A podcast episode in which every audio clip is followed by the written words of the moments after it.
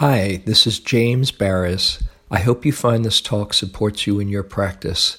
If you'd like to support my teaching, you can use the donate button underneath my picture on Dharma Seed to do that.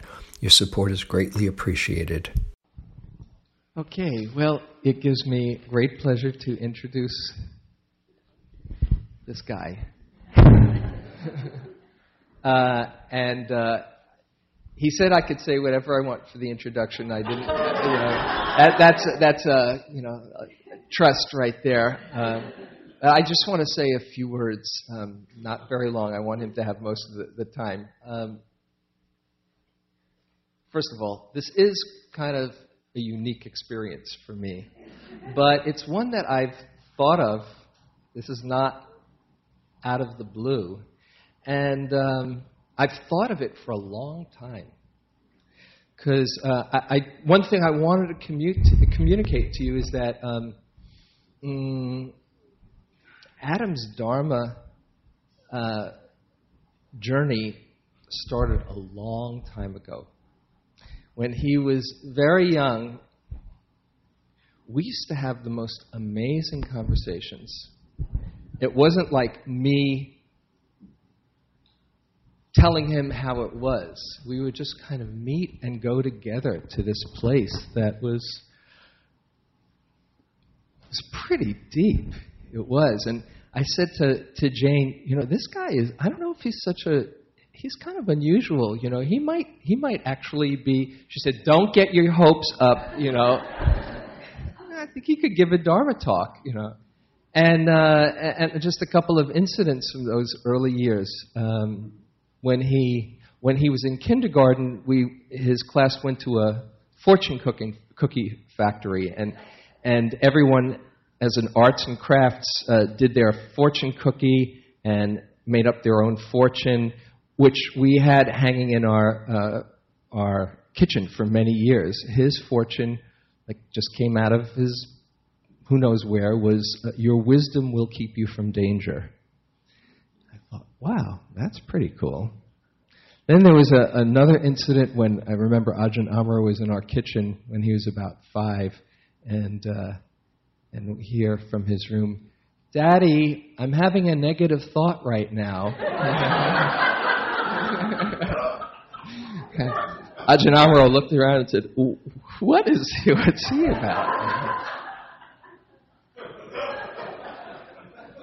I'll share one more that kind of encapsulates this. When at the at the dining room dedication at Spirit Rock, where this is, I think Adam was seven or so, and uh, all the kids did a um, did prayer flags uh, as their arts and crafts thing, which we're hanging up in the Spirit Rock dining room for maybe about a half a year or so. And those who wanted could speak to the room of about two hundred people in there and explain their prayer flag. And um, and Adam, not shy, stood up, you know, and I think it was Barbara Gates who said, "Yes, Adam, and what does yours stand for?" It was a yin-yang sign with a star and a crescent moon on the bottom. And he stands up and he says, um, "Mine stands for the creator of all things, space, time, and heart." You could hear a pin drop. And I said, "How did that come?" He said, "I don't know what I was saying. It just kind of came out." Anyway, that was before he said, "Dad, that's your Buddhaya stuff, so leave me alone." So it was a, it was like a ten-year hiatus where he just... But it was, the Dharma seeds were strong, and uh, once he got back into exploring the mind, which he just uh, is his thing, just kind of like me, uh, he just uh, really remembered who he was and how much he loves the, the Dharma, and has been practicing for the last few years, and uh, just came back from a three-month, uh, the fall three-month course at, at I M S, and um, felt like just sharing tonight. So it's a great pleasure to hear what's going to come out of your mouth. Welcome, Adam Baraz.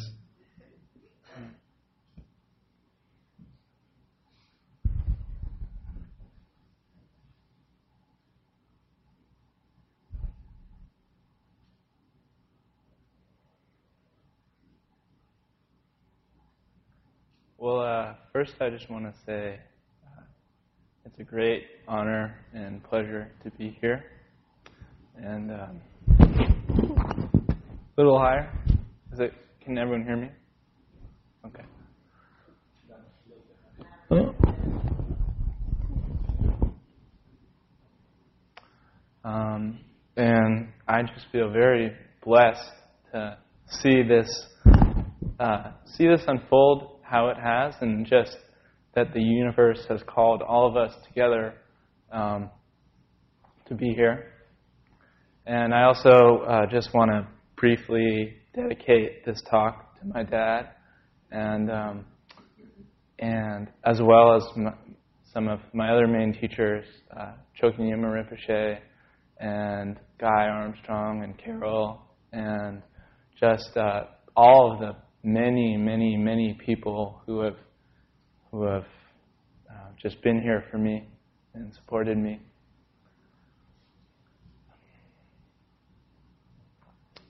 So, um, I want to talk tonight about uh, reconnecting with uh, the divine in the universe, feeling it in the universe, and um, really drawing upon that connection um, and channeling it into our practice. Um, so I, I was just in, uh, I was just on a three-month retreat, and uh, it was quite, a, it was quite a journey. Uh, pretty much every every possible mind state um, came up, you know, everything. And um, in the beginning, I really found. Uh,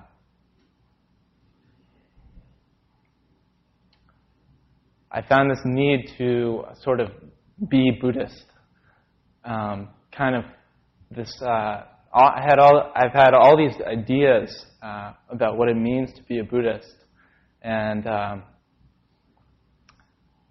and so I could feel the way that uh, sort of the culture uh, of of the Vipassana community.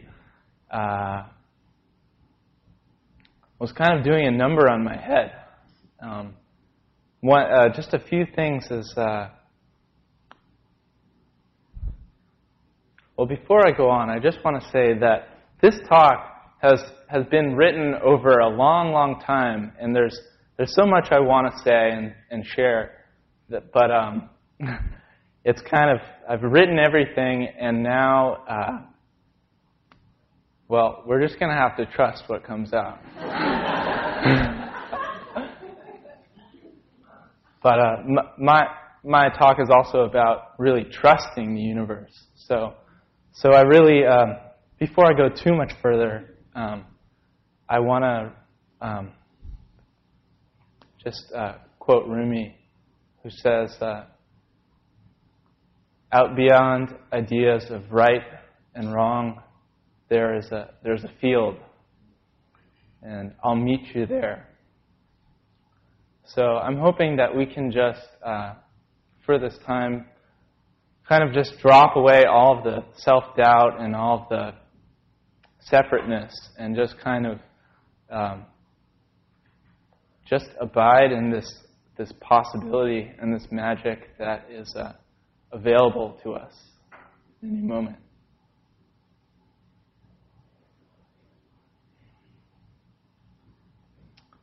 So, um,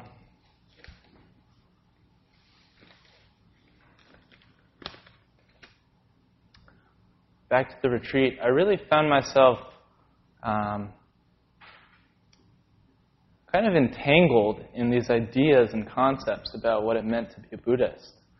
Um, and seeing, uh, one thing was like seeing walking meditation, just how you're seeing everyone walk really, really slow. You know, there's that idea of like, okay, if I'm, if I'm a good meditator, then I'll walk slow. Um, or um, another another thing that was uh, a recurrent thing is just uh, being a greed type, I figured that this was my chance to be concentrated, you know.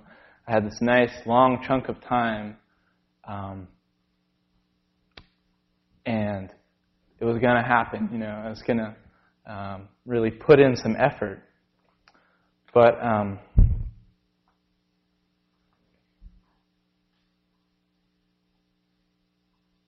what I've come to see in a, in a new way is that um, if we're really serious about being happy and liberated, we really have to uh, question all of our assumptions about uh, where what it means to uh, really practice the Dharma. Um,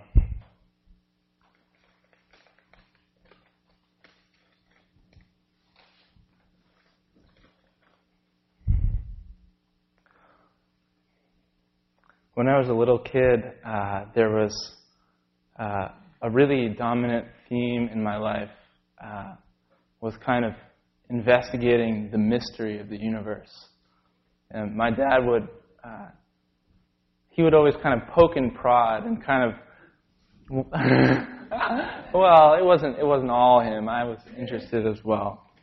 But, uh, you know, he would do things um, like, I remember one time in the hall, he would, he flicked on a light switch and he, and he turned on the light and he said, how did this electricity happen? Or how did this happen? How did this light, light happen? And I said, electricity, Dad, electricity.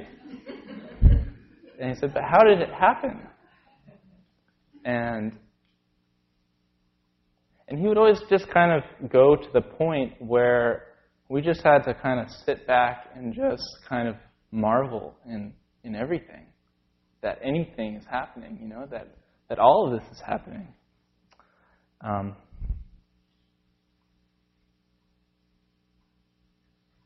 So Buddhism is, is founded on this idea of not-self and emptiness.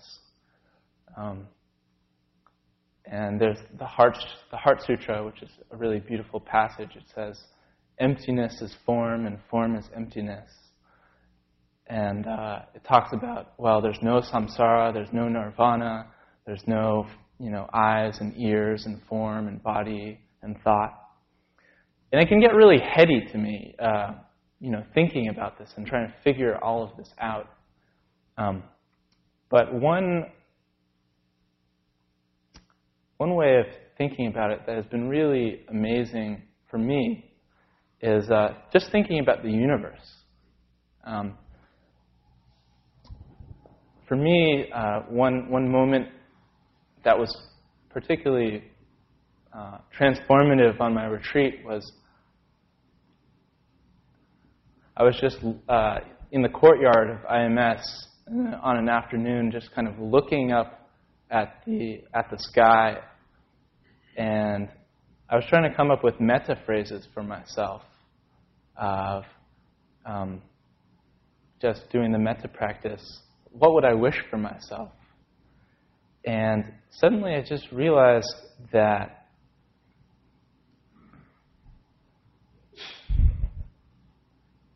just to feel the feel the mystery of the universe. Um, here's a quote from this book, The Universe is a Green Dragon. Um, and it's this dialogue. And he says, we are the self-reflection of the universe. We allow the universe to know and feel itself. So, The, prime- the primeval fireball existed for twenty billion years without self-awareness. The creative work of the supernovas existed for billions of years without self-reflective awareness. That star could not by itself become aware of its own beauty or sacrifice. But then the star can, through us, reflect back on itself. So in a sense, you are the star. Look at your hand. Do you claim it as your own? Every element was forged in, the, in temperatures a million times hotter than molten rock. Your eyes, your brain, your bone, all of you is composed of the star's creation. You are the star brought into form, into the form of life that enables life to reflect on itself. So, um, that was just pretty amazing to think about, you know. When uh,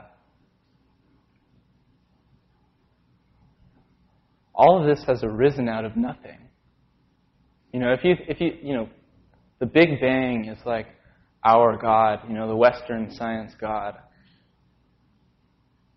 and it says that uh, the scientists agree that all of this just kind of erupted out of nothing, and somehow along the way, um, the Earth formed. Formed, and you know, over this evolutionary period, you know, we grew into um, the capacity uh, as humans to know this whole process and to look back on this universe. And um, it's the type of thing. Actually, the Buddha called this one of the four imponderables, that if we think about this too much, then uh, we'll go crazy and be mad. But it, but if, if we feel into it, there's a way that we can feel into this, or at least I've been able to feel into this, and just really connect to the sense of uh, wonder and appreciation about that.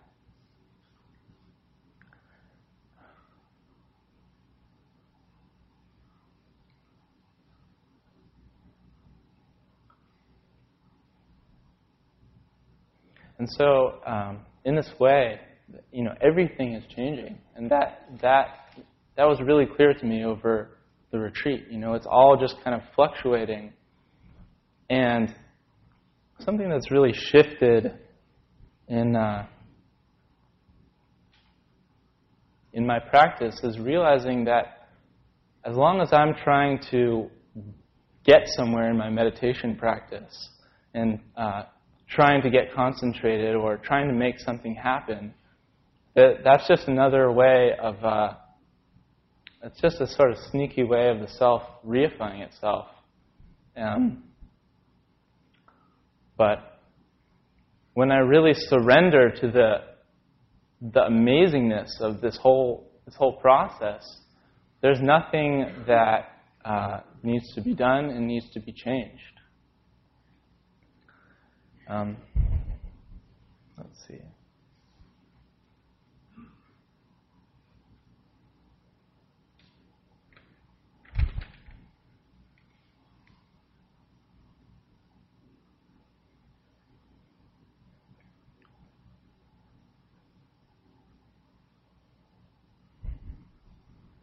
So for myself, is like when I when I'm able to connect to the bigger the bigger aspect of the universe, what really comes up for me is a sense of trust, because it's just all happened, and um,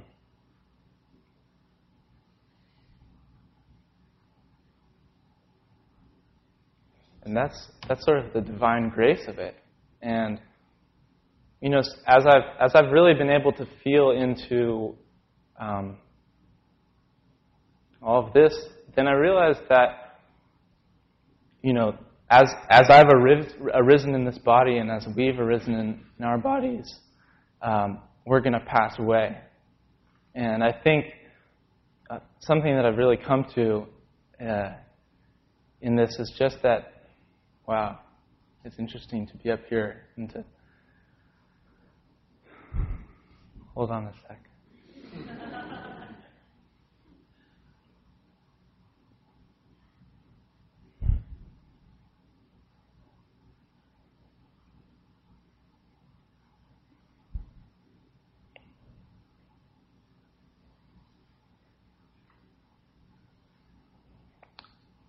I guess uh, what I want to say is I just have felt into the way that our passing away is very natural. So just as we were born, we're going to die. And everything, you know, you see this in nature and you can see this everywhere. that, you know, watching the leaves fall in at I M S was pretty amazing. Just to see one leaf just pluck off the tree, and it's just falling, falling, falling, and then it's just on the ground. And that's and that's just like our lives. And it's it's very ordinary. And then there's something really mystical about that as well, because you know we don't know what's gonna we don't quite know what's happening on the other end. Um, so that can st- that can easily stir up fear, but at the same time, um, it's it's mystical and it's very ordinary. And the Tibetans, they have this really lovely uh, image of of what it means to die. Um, They say that for a person who's really uh, trained in be, just being aware and trained in meditation practice, that the moment of death is like a child jumping into a mother's lap. And it's it's like just returning to the source of everything.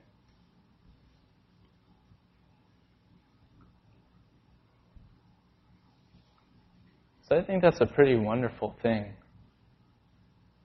If we can, if we can really develop our trust in that way, or if I, if I can develop my trust in that way,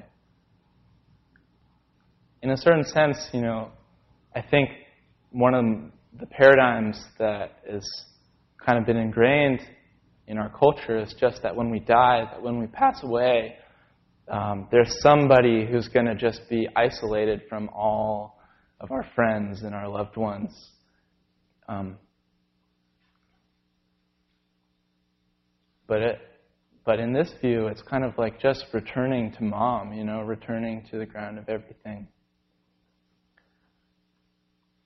And I think it also really, if we can hold that kind of uh, awareness, we can um, live our life in a more a full way. Because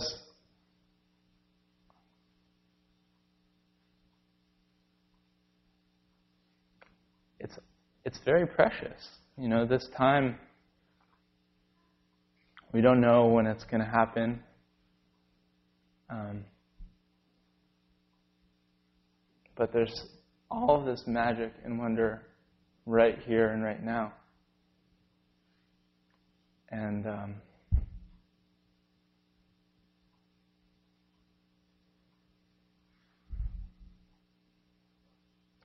It's it's really just like the grace that has infused every single bit of the universe that has allowed this whole process to happen. And when we feel into that, we can really just uh, experience nature and, and, and merge with that. Um, I wanted to talk about, in terms of the meditation practice, Um, something that's kind of new for me that has really opened up a lot. Um, let's see.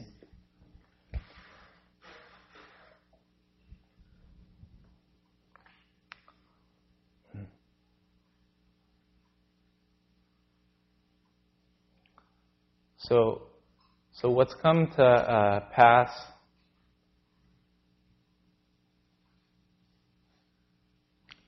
in terms of talking about that that uh, idea of trust, I think um, one of, one of the new ideas or the new experiences in my practice has just really been able, uh, being able to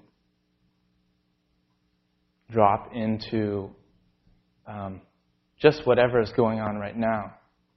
The awareness uh, itself doesn't need anyone to uh, to take care of it.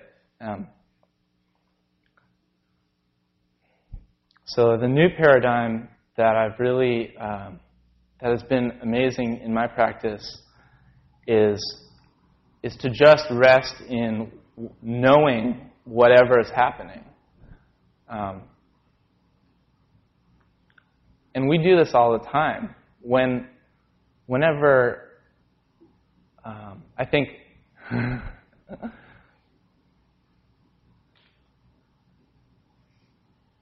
it's that moment of being with the, uh, with whatever our activity is, that point where we're so engrossed in it that the awareness is just knowing this moment as it is. I have a friend who's um, just an amazing athlete and basketball player, and um, he just has this court sense where he just knows what to do and he doesn't have to think about it. And uh, he doesn't think about uh, driving to the hole and shooting a layup. He just does it. He just reads the court. And so um, that's kind of a, a bad analogy. I don't know if it's a bad analogy, but it's just when we get out of the thinking mind, then um,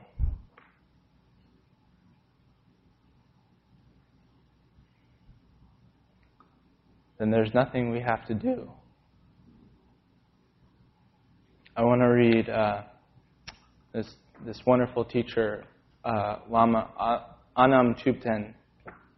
He says this.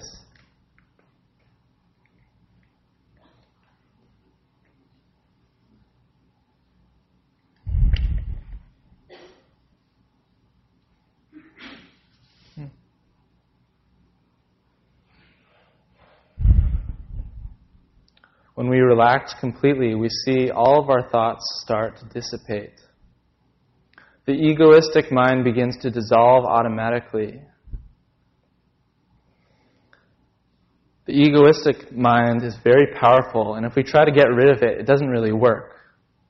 But when we just sit and relax, it dissolves without doing anything. And so,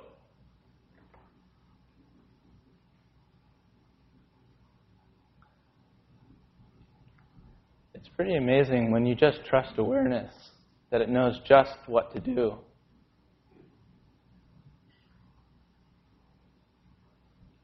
And it's a matter, I think, uh, the Tibetans, that there's a Dzogchen tradition, and they talk about undistracted non-meditation.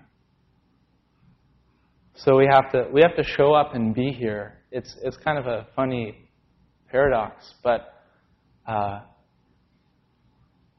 It's not to say that we have to, um, that everything is formless and we can just fall asleep.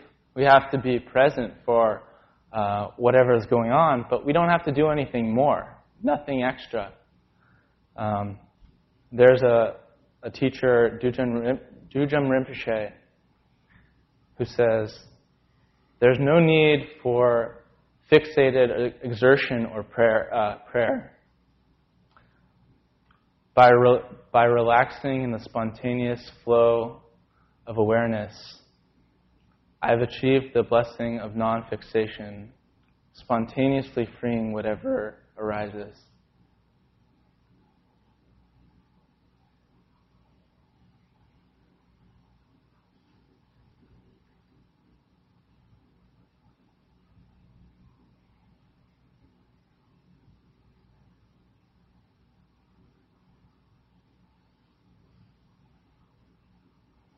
So if we can connect to even just one little tingle in our body, we don't have to do anything with it. We can just, just be with it. And uh,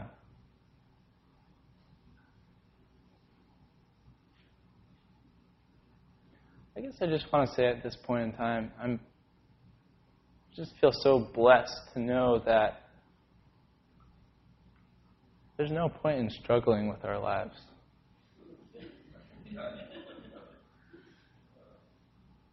You know, it's when we really trust the awareness, we don't have to think, we don't have to think our way through things in that conceptual way. We can just kind of feel into, awareness just knows what to do and how to be. Um, so uh, I want to read this, this thing from the Tibetan Book of the Dead, and then um, see where that takes us.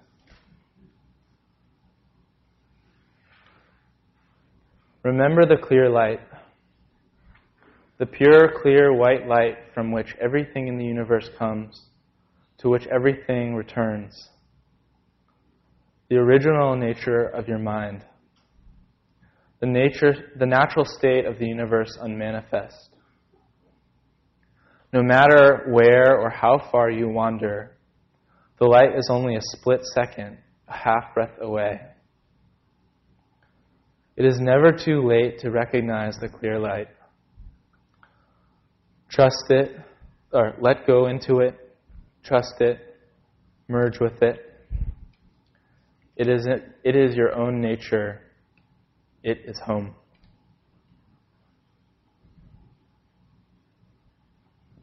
So, um, yeah, that's been my practice for the last bit of time. It's just kind of whatever I can connect to in the moment, and just know it as it is, and just watch, uh, trying to watch the mind that tries to uh, make something happen or not make something happen. Um, I think I think that's most of the practice right there. It's just to see what separate, what how the sense of self separates us when we try to figure things out too much. And uh, yeah, I want to. I want to. Um, lastly, close uh, with something that I think uh, captures maybe the spirit of what I'm trying to get across. Um, and it's a little boy. Um, And he, this is something called the mystery tape, which is something I listened to when I was a little kid. And um, over and over and over again. So, yeah. I think he says it pretty well.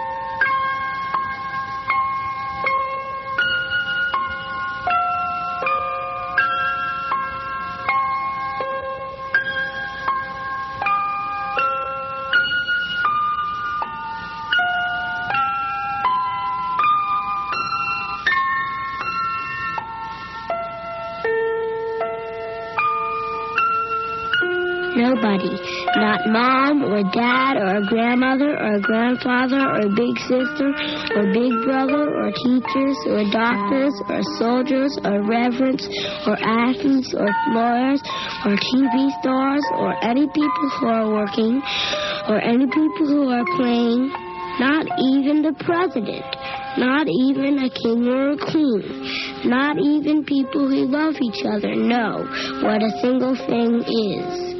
It is a great and wonderful mystery to all of us that anything is or that we are. And whether somebody says, I don't know how anything came to be, or God made everything, they are simply pointing to the feeling of the mystery, of how everything is, but nobody knows what it really is or how it came to be. As long as we go on feeling this mystery, we feel free and full and happy, and we feel and act free and full and happy to others. This is the secret of being happy, from the time you are small until the time you are old.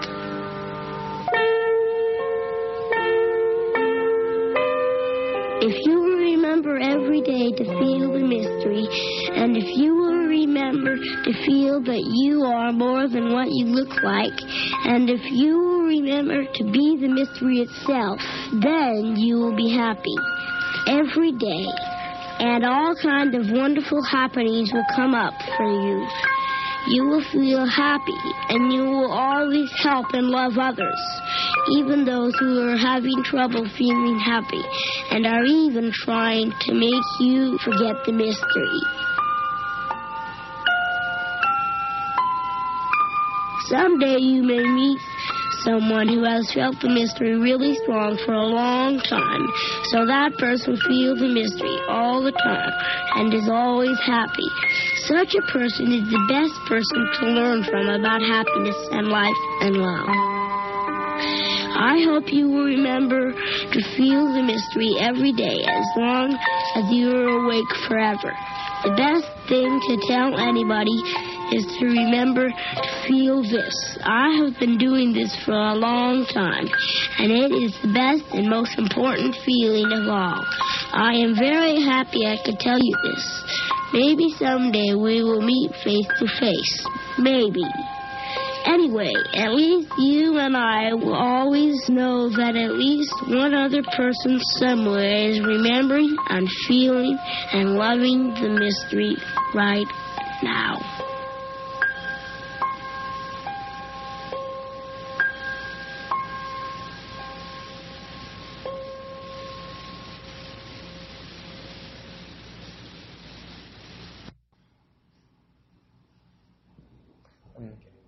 If uh, if anyone has a question or a comment or praise or blame, then uh, feel free to comment.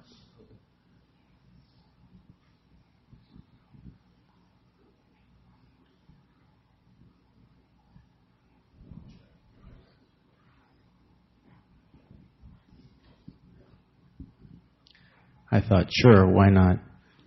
Um, after that mystery, I remember as a kid um, waking up with fear. Where is Grandpa? Where is Grandma? Where are all these people that I loved? And where have they gone?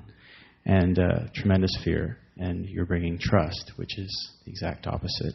And uh, I thank you for that. Uh, I remember talking till two in the morning with my mom as a youngster, and she was trained in Catholicism, almost became a nun, obviously didn't. Um, and in the end of our four-hour conversations, she would get frustrated, and she would say, it's just faith, just faith. And um, the mystery is pretty good, too.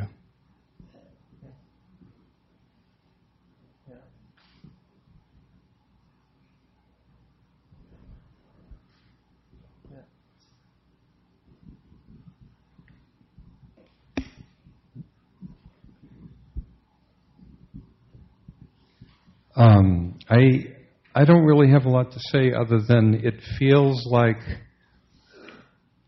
it feels like a mystery seeing you here, because I remember James many times, many years before you were born, and I remember him being so happy when you were born, and, and with Jane and, and James, and here you are in flesh and blood, giving and teaching. It's just kind of a mystery, and it's delight seeing you and meeting you and hearing you.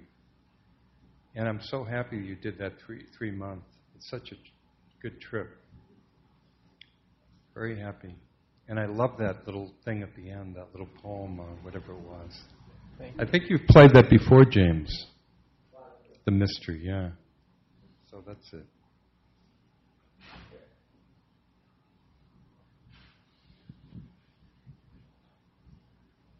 Thank you, Adam. I just wanted to say your your talk brought back a, a wonderful memory for me of being around six or seven years old and back in Connecticut on a warm summer night and laying out on the on the lawn late at night and just looking at the stars and just uh, you know, taking it in and having the thought that just doing that made me happy.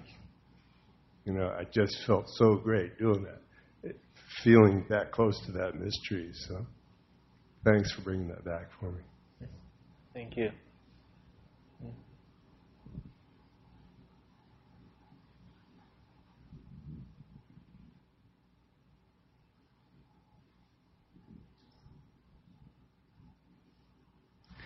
Thanks for thanks for that talk, Adam. Um, I'm uh, enjoying and appreciating the uh, the joyfulness that I feel coming from you for, for life.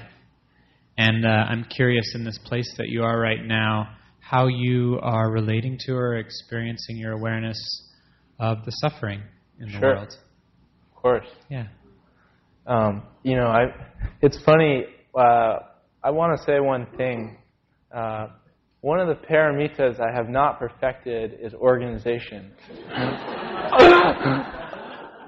uh, so there's a certain way I was winging this talk, and uh, there's a you know a lot of things I would have loved to talk to and wo- woven in as well. But I'm glad you brought that up. Um, one thing that uh, has become um, really clear to me is that when you're in the space of awareness, when you're just knowing experience just as it is, there's uh, you can you can have a really unpleasant experience. Uh, on, well, first on a self level, you know, in knowing my experience as a meditator, when I have like pain in the body, I can know that experience as unpleasant. But it's if I'm really just knowing the sensation, then it, It's just known as sensation. So um, awareness, what I notice is, can hold every experience. Um,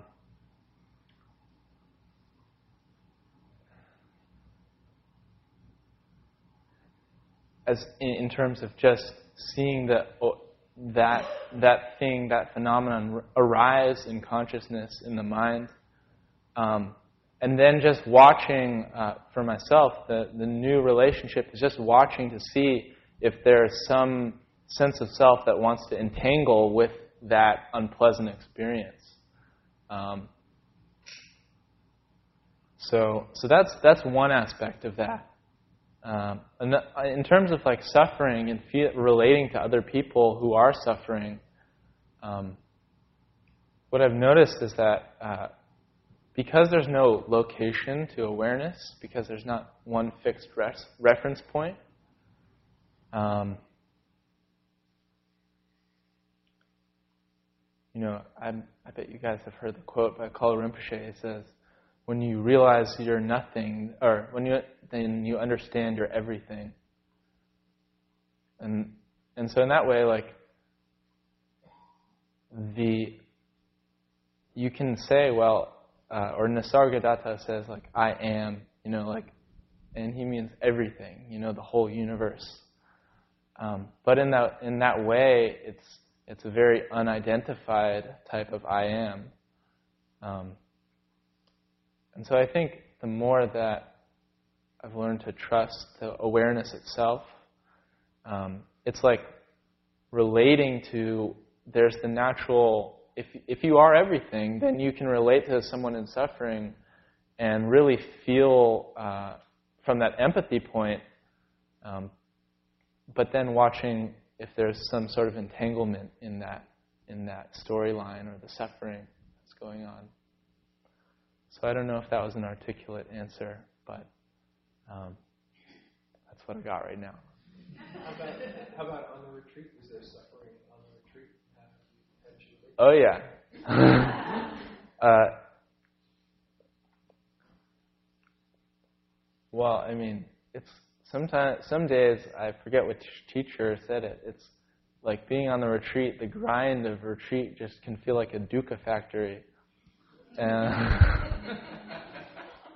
um, but, you know, one thing that is really, uh, like, heartening is just to feel the impermanence. To really feel that, like, none of this is lasting, you know? And if uh, whatever pleasant experiences I had, you know, a few days ago, where are they now? You know, they're just gone. And just, and so, like, there's a way that the unpleasant can just feel endless. There's, like, feeling that, that so familiar storyline of uh, this is going to last forever. But um, then that's just in the realm of time, and that that, that time is just a concept, that there's some future out there. Um, and so really, like, I think it's just been a sort of a process, and seeing over and over and over and over again the impermanence, just really, I guess, going back to the trust aspect, well, it's it's not me and it's not going to last. So that makes it more copable for me. Yeah.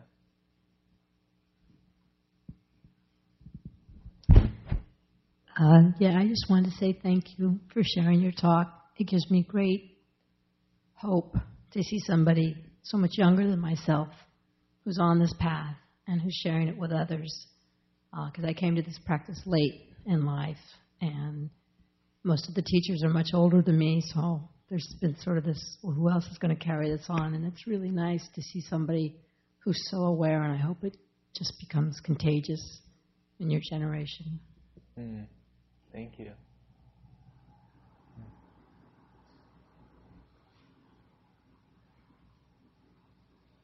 Mm.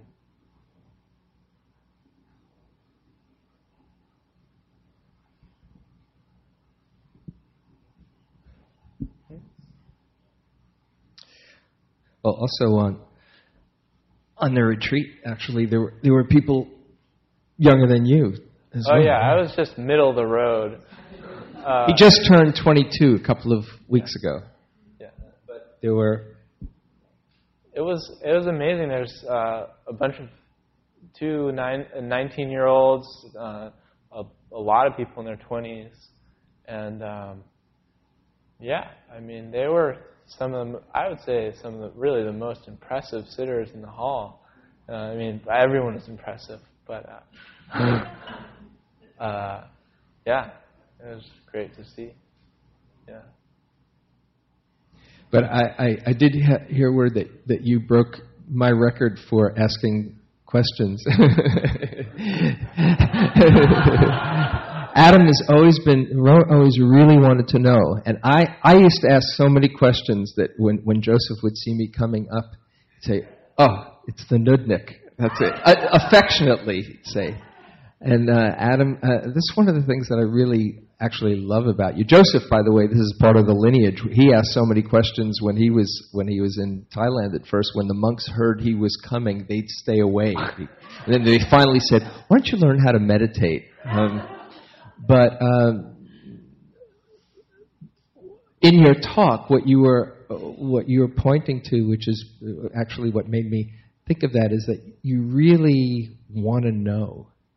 You really want to want to understand. Uh, we share that lineage of just just looking for the fun of it. Like, isn't it amazing? Like, what the heck is going on here? How did we get into these bodies and and life coalescing in this form?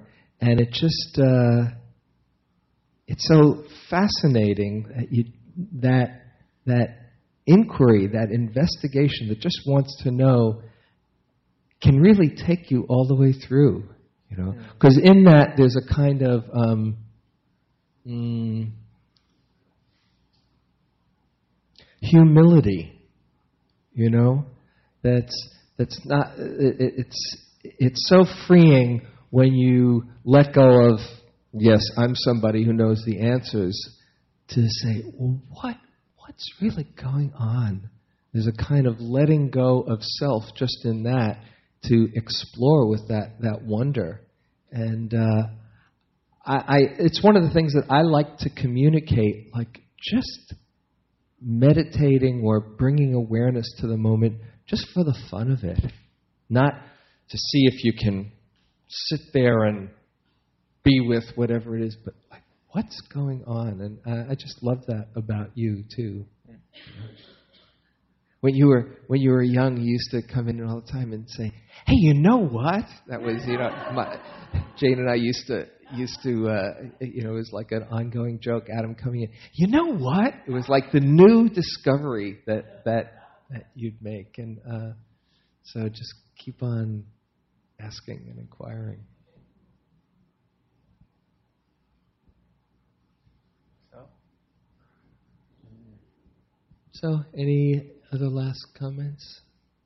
Yeah.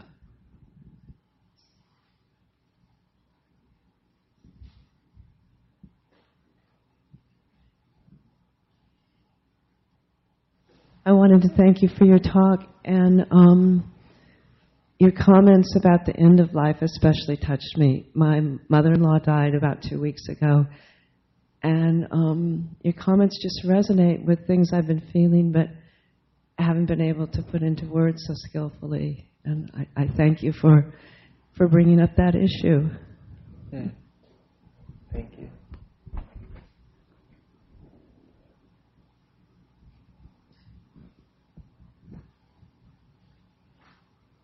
Yeah, it was interesting. Adam was, we were, we were having a conversation earlier today about, and he started talking about death, you know, and it's kind of like, oh, it's so interesting. You know, death is so interesting. It's like, yeah, that's, that's interesting. And if you can have that mystery, even about death, like, like you, like you said so beautifully, that it's just, it's part of the package. It's not a, it's not something outside of the natural order of things. I was, I was really touched when you were sharing it tonight, when we were talking today. Oh. It's all perfect. Mm-hmm. So, okay, we'll we'll close. Oh, and, and somebody asked me to announce uh, again, just in case um, you wanted to do that, uh, the caroling on Christmas Day at one forty-five at the Berkshire, which is just on Sacramento and Bancroft, uh, for an hour. I'm curious, and, and I'm going to invite other friends too. Anybody think they might like to do that and share with uh, with some folks? Oh, that's great. That's great. We'll have song sheets and everything. So, and it was amazing how it worked out. We, it, it sounded like the, can I say, Buddhist Tabernacle Choir or something like that. Well, we got together. It was it was uh, it was pretty amazing, especially with Lisa. So, Adam, thank you so much for coming up here and sharing the Dharma with us. Thank you. Thank you. So we'll close with a, a loving kindness. Just uh, feeling, feeling the mystery for a moment. Yeah. Oh yes. Uh, Joyce's mother died oh. last week, and so didn't Steve. Steve uh, Napoli's mother died also. So we could put some loving kindness out for them. Okay. So Joyce Rabin and Steve. Steve Napoli. Linda's oh, Steve Napoli. Oh, yes. Yes. So both for, since we're on the subject, Joyce's mother, Joyce Rabin, who's contributed so much to this community, and Stephen Napoli, also strong community member, experiencing that letting go, and may their their parents be safe on their journey and feel their goodness. And our thoughts and prayers are with Joyce and Stephen too.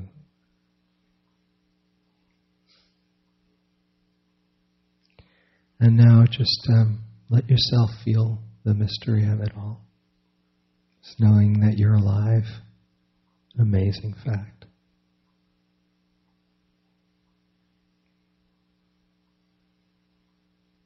Life is moving through this form, expressing itself as this form.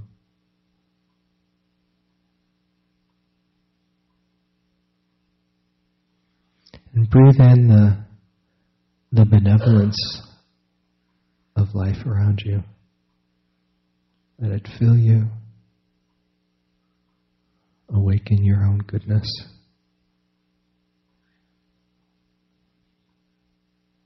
And breathe out, surrounding yourself with benevolence and radiating it out.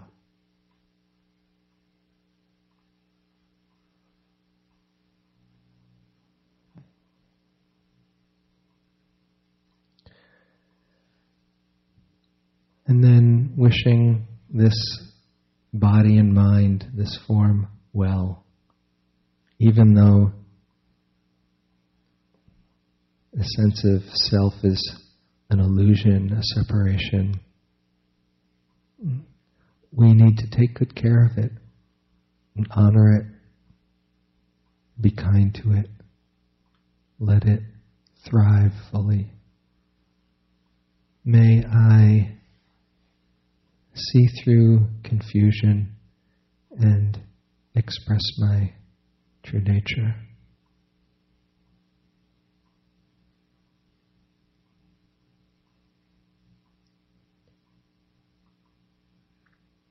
May I feel all the love and goodness inside and share it well with everyone I know.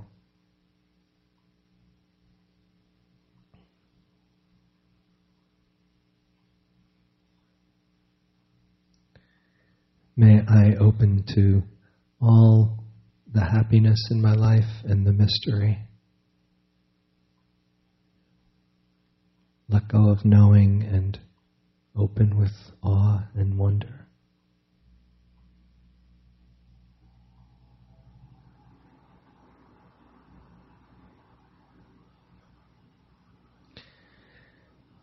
And now to include everyone here and keeping extending thoughts of well-wishing out from this room to beings near and far. As I want to be happy, may all beings know real happiness.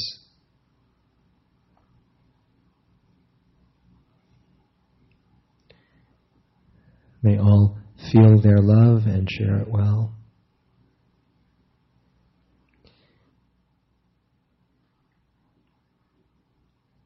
May all open to the mystery and realize their true nature.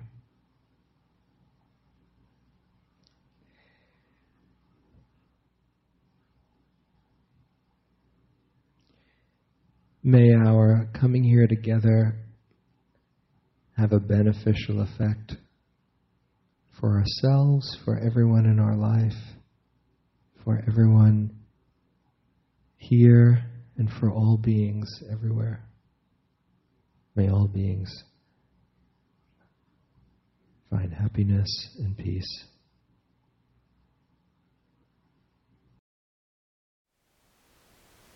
Thank you for listening.